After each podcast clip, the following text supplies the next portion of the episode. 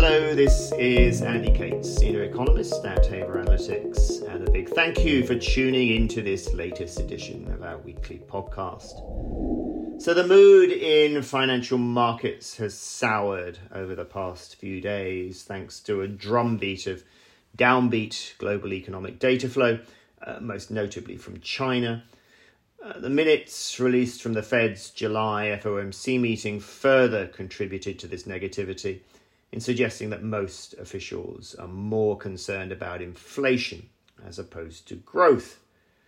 The implication that the Fed would remain tighter for longer amplified the prevailing investor pessimism. Some of our charts this week offer some additional insights to the recent market trend toward risk aversion. Uh, they demonstrate, for example, that the recent downturn in global equity markets has unfolded against a backdrop of unusually low volatility and unusually high positive investor sentiment. It's been noteworthy too that consensus forecasts for US profits had, until quite recently, also been falling, at the same time as forecasts for long term interest rates had been rising. With a nod to the ugly global data flow seen earlier this week, the economic outlook for next year for most major economists has also darkened, uh, according to the latest blue chip survey of economic forecasters. Aside from China pessimism, um, the, the UK has also been in the spotlight um, thanks to a, a wave of weaker than expected economic data. Uh, the key headlines for these numbers certainly make for grim reading. A sluggish recovery is combining with labour market dysfunction, with firming wage pressures, and with persistently high service sector inflation. The latter probably adds to the case for another interest rate hike from the Bank of England in the coming weeks.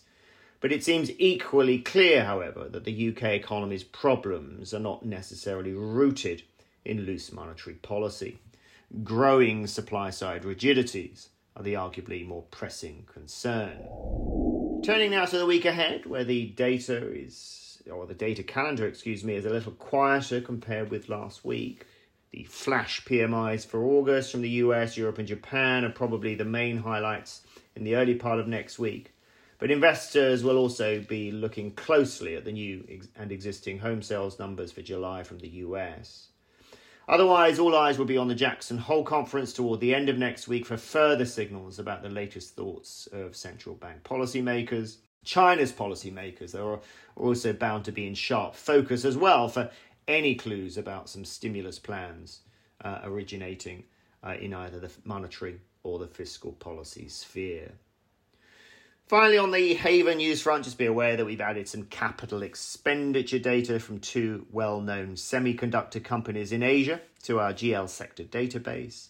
We've additionally added some coal statistics from China to our INT weekly database as well. If you have any questions about these or the generic content of this podcast, please get in touch with me or one of our sales representatives. Uh, otherwise, have a great week ahead.